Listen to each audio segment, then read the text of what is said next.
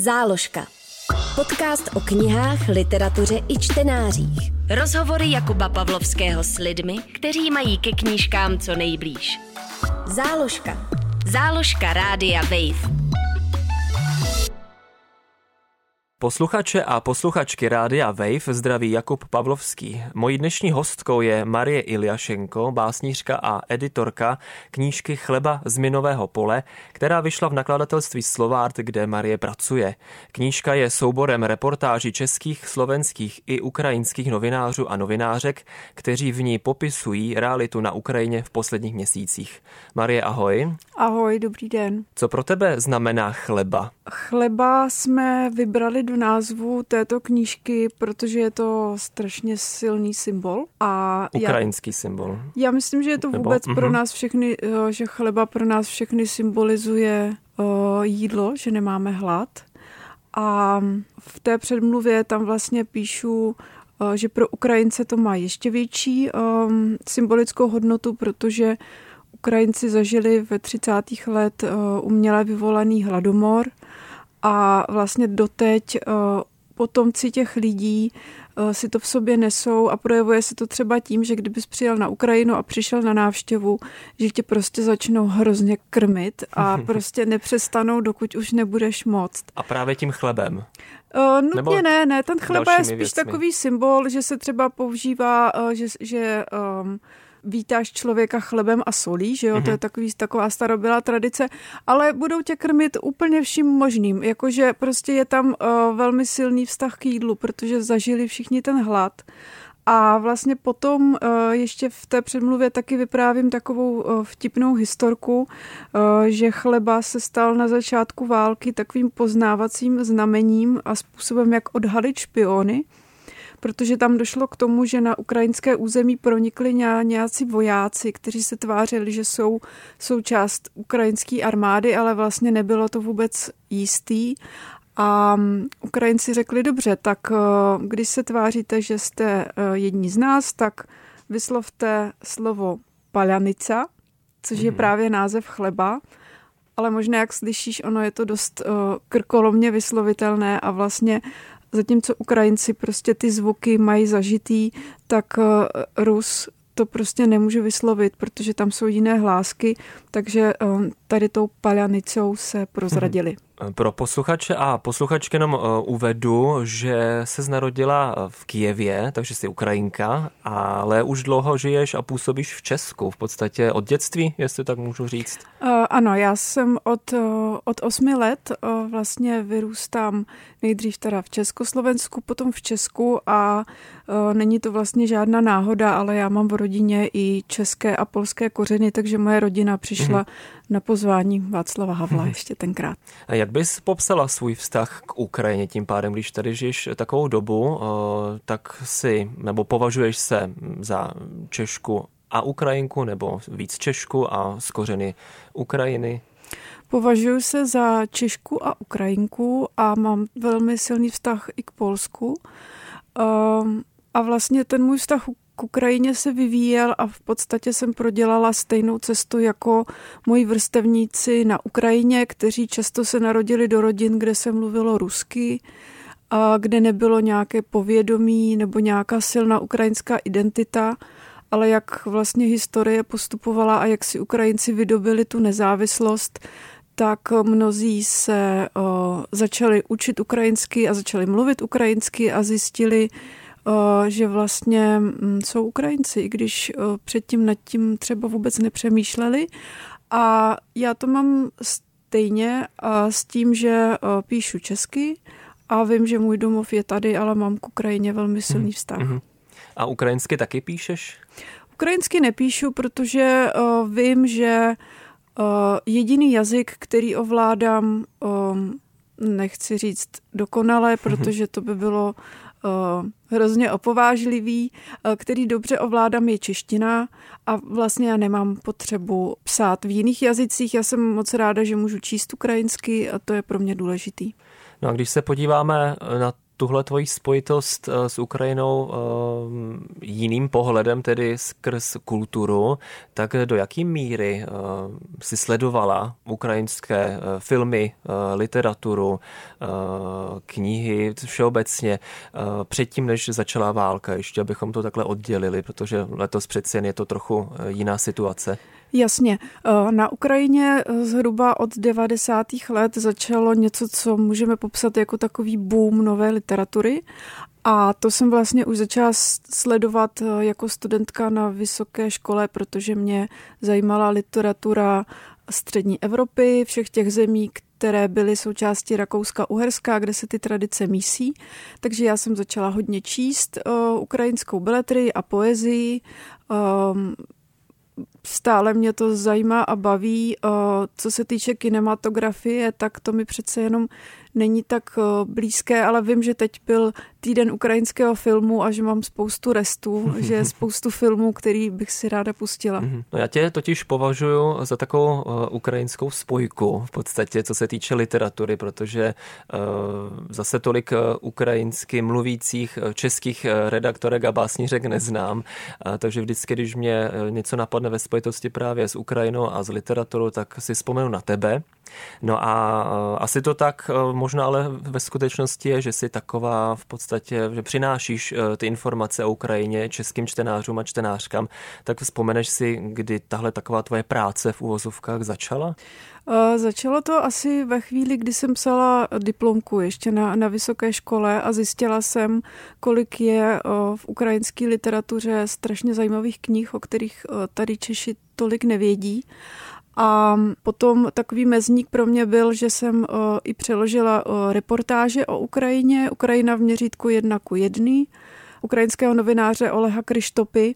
Ta knížka se pořád uh, dá koupit a přečíst, ale přece jenom je to věc 10-15 let stará a Ukrajina se od té doby hrozně moc vyvinula. Takže takhle to asi začalo a potom uh, jsem začala překládat ukrajinskou poezii, protože, jak si zmínil, tak sama básně píšu a je to pro mě vlastně i, i takový dobrodružství, jako hledat ty průniky nebo ty lidi nějak propojovat. Záložka. Rozhovory Jakuba Pavlovského s lidmi, kteří mají ke knížkám co nejblíž. Na rádiu Wave. No a teď se tedy vrátíme eh, do letošního roku. Eh, přeci jen eh, tedy je to ve všech směrech trochu jinak. Tak mě napadá, jak si, nebo jak vůbec vnímáš ten obrovský zájem o ukrajinskou kulturu a zvlášť tedy literaturu, abychom se drželi toho, o čem si v záložce často povídáme. Tak jak, jaký máš z toho pocit, že najednou všichni chtějí číst něco ukrajinského? Teda pokud to tak je, ale já ten pocit mám. Já ten pocit taky mám, i když nevím, jestli to není nějaká vlna, která uh, už opadá, ale je pravda, že uh, jsem se setkala s tím, že lidi uh, strašně toužili slyšet ukrajinskou poezii, což pro mě bylo vlastně velmi nový a překvapivý. A vysvětluju si to tím, že poezie je takový žánr, který umí být velmi emocionální, čili nám umožňuje eh, třeba nějaký jakoby prožitek prožít ještě, eh, jakoby dává nám pomocnou ruku, jak, jak přejít přes nějakou situaci a zároveň poezie umí být velmi aktuální. Takže zatímco k tomu, abychom popsali, uh, abychom napsali o něčem román, tak přece jenom potřebujeme několik měsíců minimálně hmm. nebo několik roků, ale poezie reaguje velmi rychle. A to je vlastně něco, co se dá pozorovat i v jiných zemích, že i, i na Ukrajině je teďka velký boom poezie, i v okolních zemích vlastně uh, je, je zájem najednou o poezii a ukazuje se, že to vlastně není něco odtrženého od života, ale že hmm. to, je, to je velmi potřebná věc. Hmm. No a vlastně tím se dostáváme taky k tomu, že eh, od začátku války na Ukrajině, tedy eh, v Česku, se zvedla ta zmíněna vlna eh, zájmu, ale taky různých setkání, podpory skrze literaturu, zvlášť tedy poezii. A ty sama si byla i u zrodu různých eh, těchto iniciativ a ve finále taky knížek. Tak bychom mohli jmenovat některé z těchto počinů. Tak třeba časopis Ukrajinský žurnál, to je v podstatě to nejnovější, nebo nevím, co bylo dřív, jestli knížka Chleba z minového pole nebo Ukrajinský žurnál, je to tak možná ve stejnou chvíli. Ukrajinský žurnál vznikal vlastně vlastně tři čtvrtě roku, ale pokřtili jsme ho nedávno, vlastně před asi 14 dny v, v Café Fra. A je to takový speciální projekt. Eh, vlastně ukrajinský žurnál je za normálních okolností časopis pro ukrajinskou menšinu v Česku. A vychází, psaný tedy ukrajinsky. Běžně je psaný ukrajinsky, ale vlastně nejenom pro ukrajinskou menšinu v Česku, ale taky v Polsku a v, a v okolních sousedních zemích. Ale čas od času vydají speciál pro české čtenáře, což je tenhle případ. Mě vlastně uh, oslovila Lenka Výchová, editorka, uh, že by ráda připravila uh, číslo věnované poezii, což mě taky překvapilo a nadchlo. A udělali jsme to, že jsme tam dali jednak úplně nové básně ukrajinských básníků, kteří reagují na válku. Jsou tam třeba i mm, texty od básnířky, která vyloženě bojuje, je prostě na přední linii. Ale taky jsme oslovili české autory, protože jsme věděli, že i spousta českých básníků a básnířek měli potřebu zareagovat textem, takže jsme to namíchali a vlastně napsali jsme i nějaký eseje k tomu a sloupky a časopis je zadarmo, takže pokud by někdo z posluchačů měl zájem, tak uh, si ho může vyzvednout třeba v Klementínu ve Slovanské knihovně mm-hmm. nebo v Doxu nebo Paráda. jinde, anebo si může napsat přímo na, do redakce a dostane to číslo. Aha, aha. No u tady toho mě vždycky napadne, tedy abych byl konkrétní, u české tvorby, která reaguje na něco vzdálenějšího. Co vlastně může říct? Ty si teď řekla, že měli potřebu se k tomu vyjádřit čeští básníci.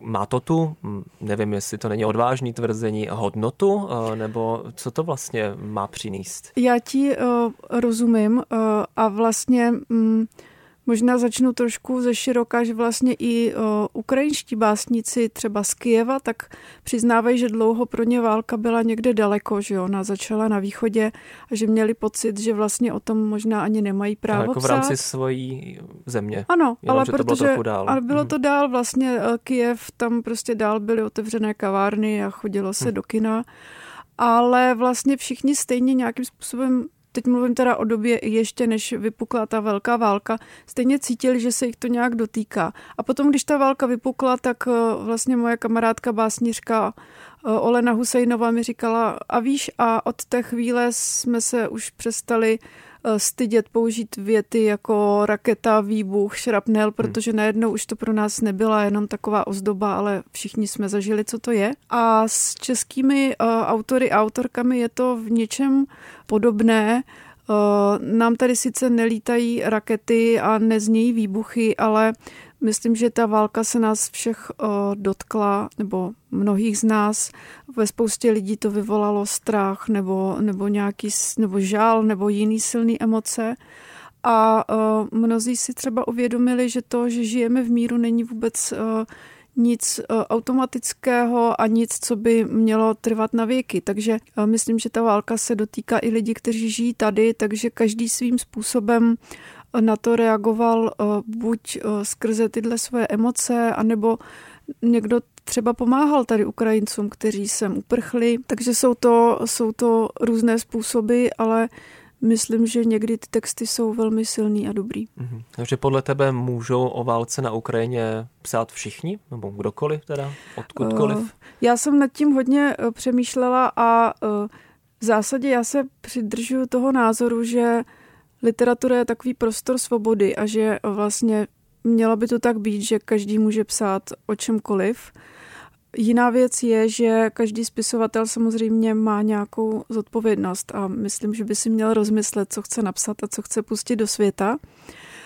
A potom každý by si asi měl sám odpovědět na otázku, jestli je to na místě, jestli k tomu má co říct, jestli, um, jestli to třeba není nevkusný. Takže myslím, že to je na dlouhou debatu a že kdyby tady seděl nějaký filozof nebo filozofka, tak možná by, možná by o tom dokázal mluvit ještě mhm, hloub. Jasně no.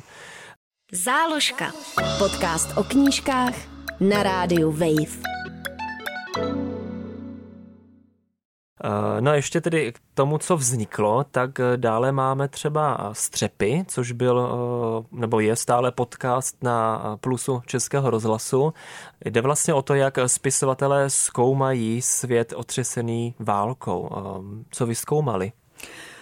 Střepy jsou pro mě mimořádné tím, že to je vlastně, že to je úplně první reakce. Oni vlastně začali vznikat vlastně už vlastně v březnu, opravdu no. v březnu, mm-hmm. v březnu, čili ještě to bylo velmi čerstvé, nikdo z nás netušil ještě, jak se to bude ubírat. Ještě jsme třeba nevěděli, uh, jak se Ukrajinci projeví, jak, jak, jak budou stateční a naopak nikdo moc nevěděl, že ruská armáda třeba není tak všemocná a tak silná, jak jsme si mysleli.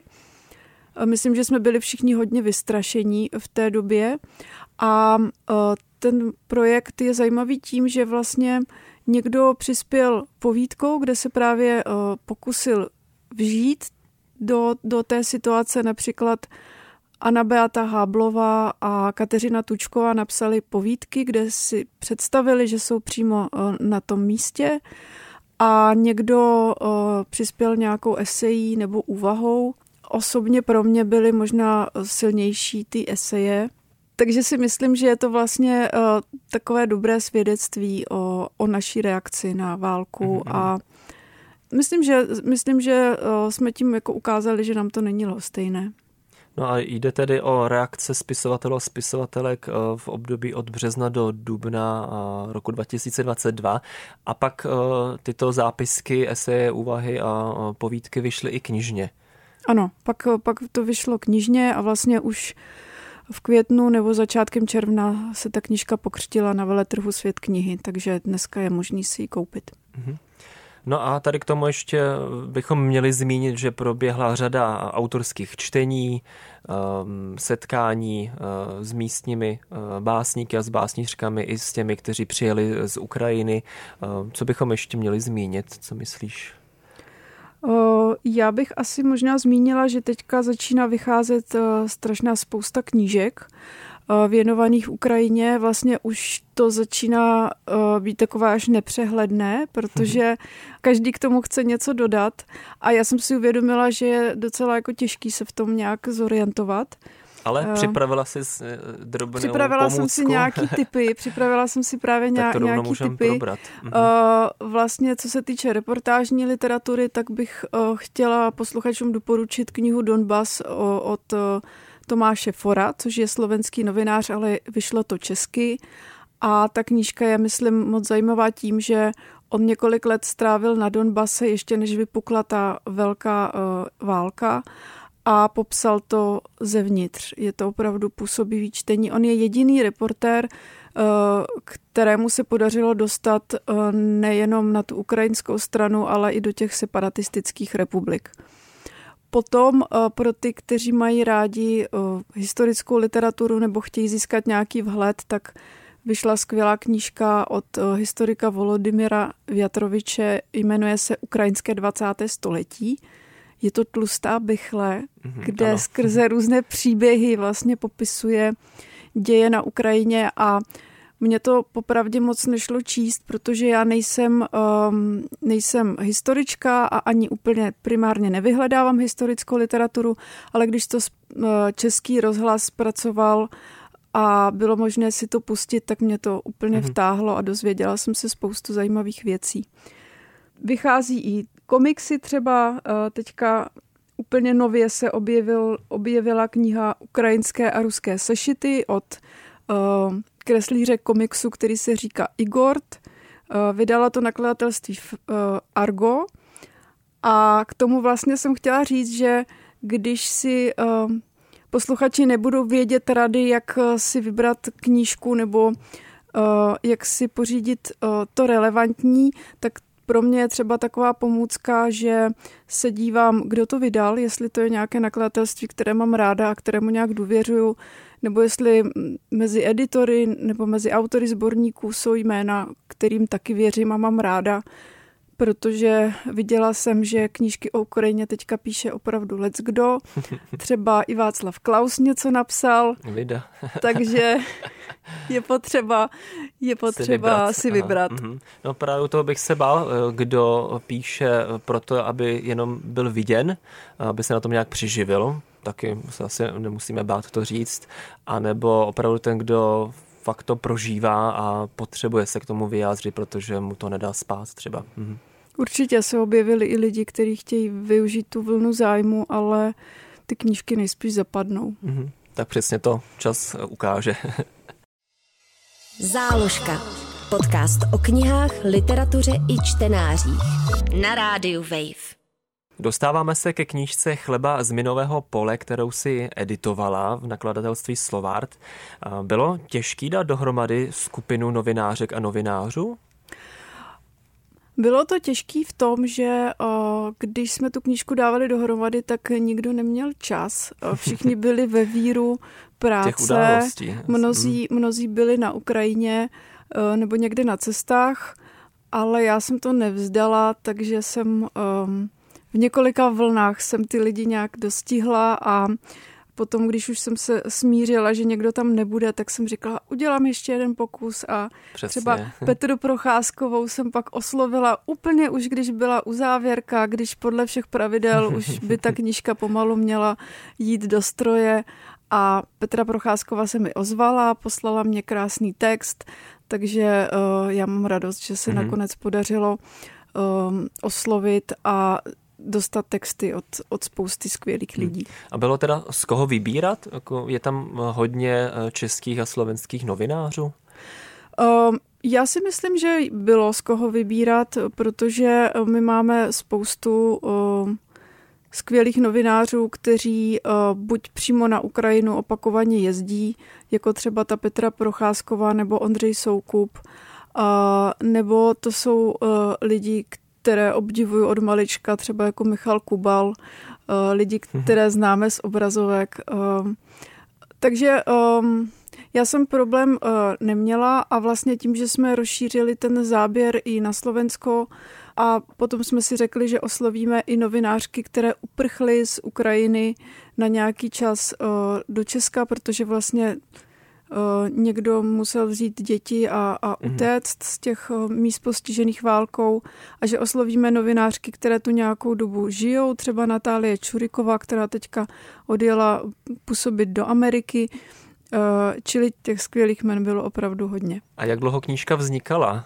Asi to nebylo úplně, neměli jste že jo, příliš času, přeci jen jsme, jsme od války, sice je to neuvěřitelné, ale už to je 12 měsíců, Vznikalo to rychle, měsíců. vznikalo to rychle a musím říct, že já pracuji v nakladatelství už 8 let a vlastně je to jeden z takových nejtěžších uh, projektů, který jsem dělala, právě protože um, bylo potřeba ty texty schromáždit od spousty lidí, čili bylo potřeba komunikovat s hrozně velkou spoustou lidí, uh, se všemi se nějak jako domluvit. Teďka, že jo, známe to, s někým se komunikuje snadno, s někým se komunikuje velmi nesnadno. Jeden autor mi třeba vyhrožoval, že když mm-hmm. do mhm. pozítřka nepošlete smlouvu, tak s vámi končím. A, a, i takový a, interní drama.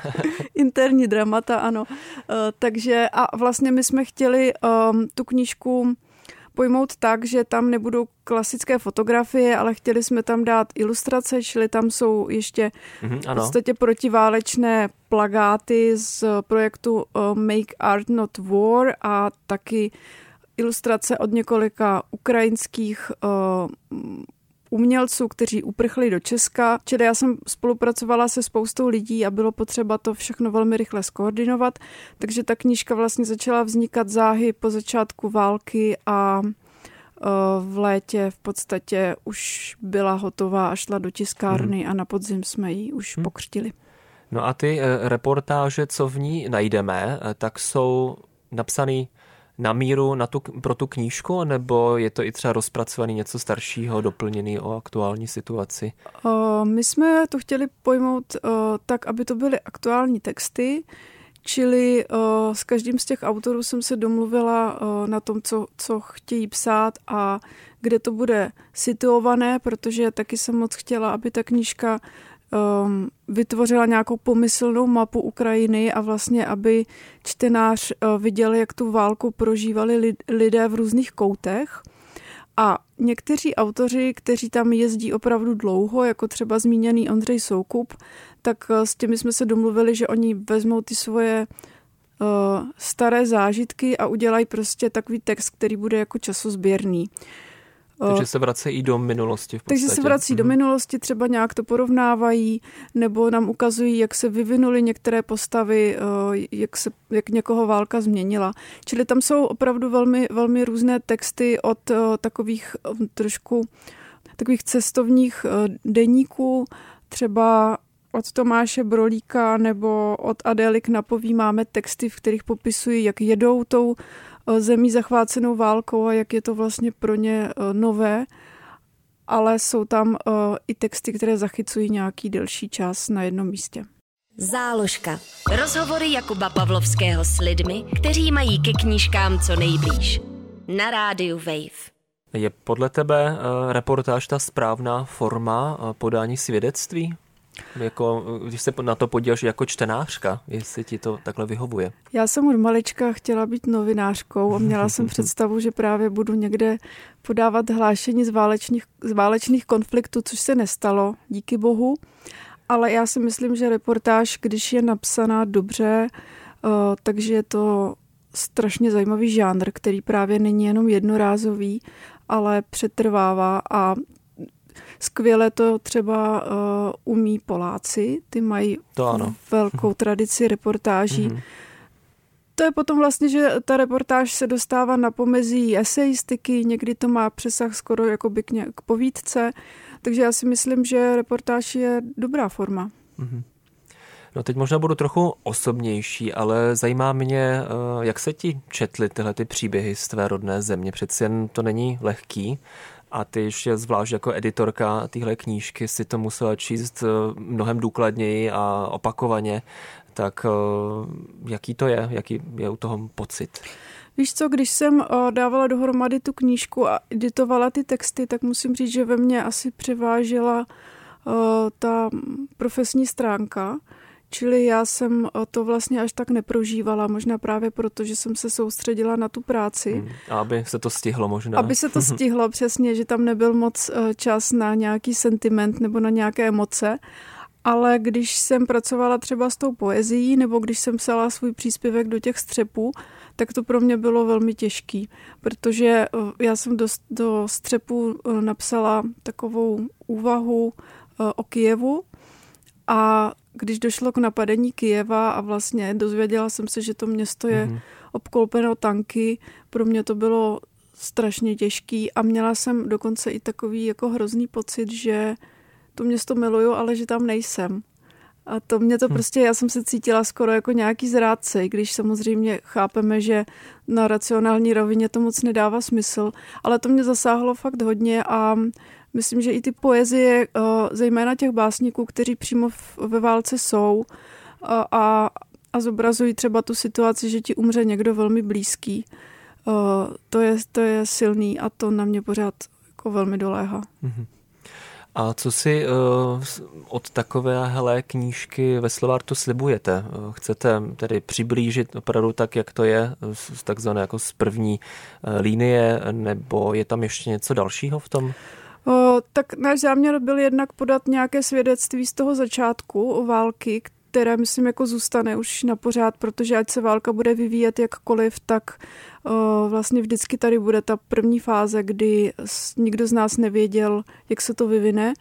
O, a pro mě je třeba důležitý, aby se k českým čtenářům dostalo kvalitní svědectví o Ukrajině, vlastně nějaký jako nepředpojatý text, o, aby si tu zemi dokázali představit líp, aby si někteří možná uvědomili, že není tak daleko, jak se zdá. Mm-hmm. Ještě bych se chtěl vrátit uh, právě k Čechům a Češkám, kteří uh, reagují na válku na Ukrajině, ale ne uh, formou reportáží přímo z místa, ale právě odsud z Česka. Jestli tě napadne, jak velký odstup vůbec je potřebný k tomu, aby Češi o válce mohli psát, aby to bylo relevantní. Myslím, že tam je nějaká časová uh, osa, nebo tedy čas, který je potřebný k tomu, aby se mohli začít vyjadřovat i právě formou povídek a beletrie? Tak my máme, my máme, myslím, docela dobrou tradici uh, psaní o historických událostech, že máme autory, kteří to umí a autorky, třeba Kateřinu Tučkovou. A to je vlastně ten způsob psaní, kdy jdeš do archivu, spoustu si toho zjistíš, načteš, potom tak, to tak. spojíš hmm. s tou fikcí a, a něco vytvoříš. Ale už se to všechno stalo. Ale už jo? se to stalo, ano, ano už se to stalo. Hledají. Můžeš hmm. v tom hledat a kutat, ale myslím, že to, co se děje teď, že je to jiná situace a že je to těžší a třeba já jako autorka, já bych se s tím nevěděla rady a hmm. asi bych se do toho nepouštěla. Někdo se do toho pustil a... Uvidí se. A uvidí se. tak, tak. No a ještě bych na závěr se tě chtěl zeptat, um, abychom to ještě uh, v lepší podobě snad ukončili. Uh, když se podíváme na ukrajinskou poezii, uh, uh, dá se v ní najít i humor? To je zajímavá otázka. V poezii um, já na humor až tak často jsem nenarazila. Mm-hmm. Nebo je to všechno prostě a že vážný, jsem toho smutný. přečetla docela hodně mm-hmm. a i jsem překládala docela hodně věcí. Uh, myslím, že věč, většina básníků vlastně buď podává takové jakoby až chladné svědectví, kdy třeba zaznamenává, co se děje lidem kolem a, a ta poezie začíná připomínat vlastně nějakou, nějaký dokument, anebo jsou naopak velmi, velmi emocionální. Mm-hmm. Ale co se týče humoru, tak musím říct, že Ukrajinci reagují na válku s humorem prostřednictvím memů. Mhm. A to je tak neuvěřitelná záplava legrace, která, která se děje. Já jsem o tom dělala takový pořád pro uh, Jihlavský filmový festival a strašně to vlastně jako pomáhá, myslím, mm-hmm. i nám. Jím hlavně, že? I jim uh, a i nám, že vlastně mm-hmm. vidíme, že ten národ se nenechá prostě jen tak zničit, takže můj oblíbený mém je jedna, která s tím chlebem paljanica, který jsem zmiňovala, že prostě všude uh, jsou kolem toho nějaký legrácky, lidi to nosí na tričkách a uh, třeba skvělá věc naprosto byla, že když uh, Putin začal hrozit tím, že hodí atomovku na Ukrajinu, tak v Kijevě se lidi domluvili, že půjdou na místní horu Ščekavici a že tam udělají orgii, aby si to ještě naposled užili. A objevilo se to i ve zprávách mm-hmm. a naspívali o tom písničku. A pro mě to je ukázka toho, že vlastně Putinovi se nedaří to, co chce. On chce lidi vyděsit, on je chce zlomit. Eh, on si prostě myslí, že eh, se všichni z toho sesypou a lidi se domluví, že půjdou a udělají si orgii. To je přece skvělý. Tak to byla Marie Iliašenko, básnířka a editorka knížky Chleba z minového pole. Díky moc a měj se hezky. Děkuji za pozvání. Záložka. Podcast o knihách, literatuře i čtenářích. Poslouchej na wave.cz lomeno záložka, v aplikaci Můj rozhlas a v dalších podcastových aplikacích.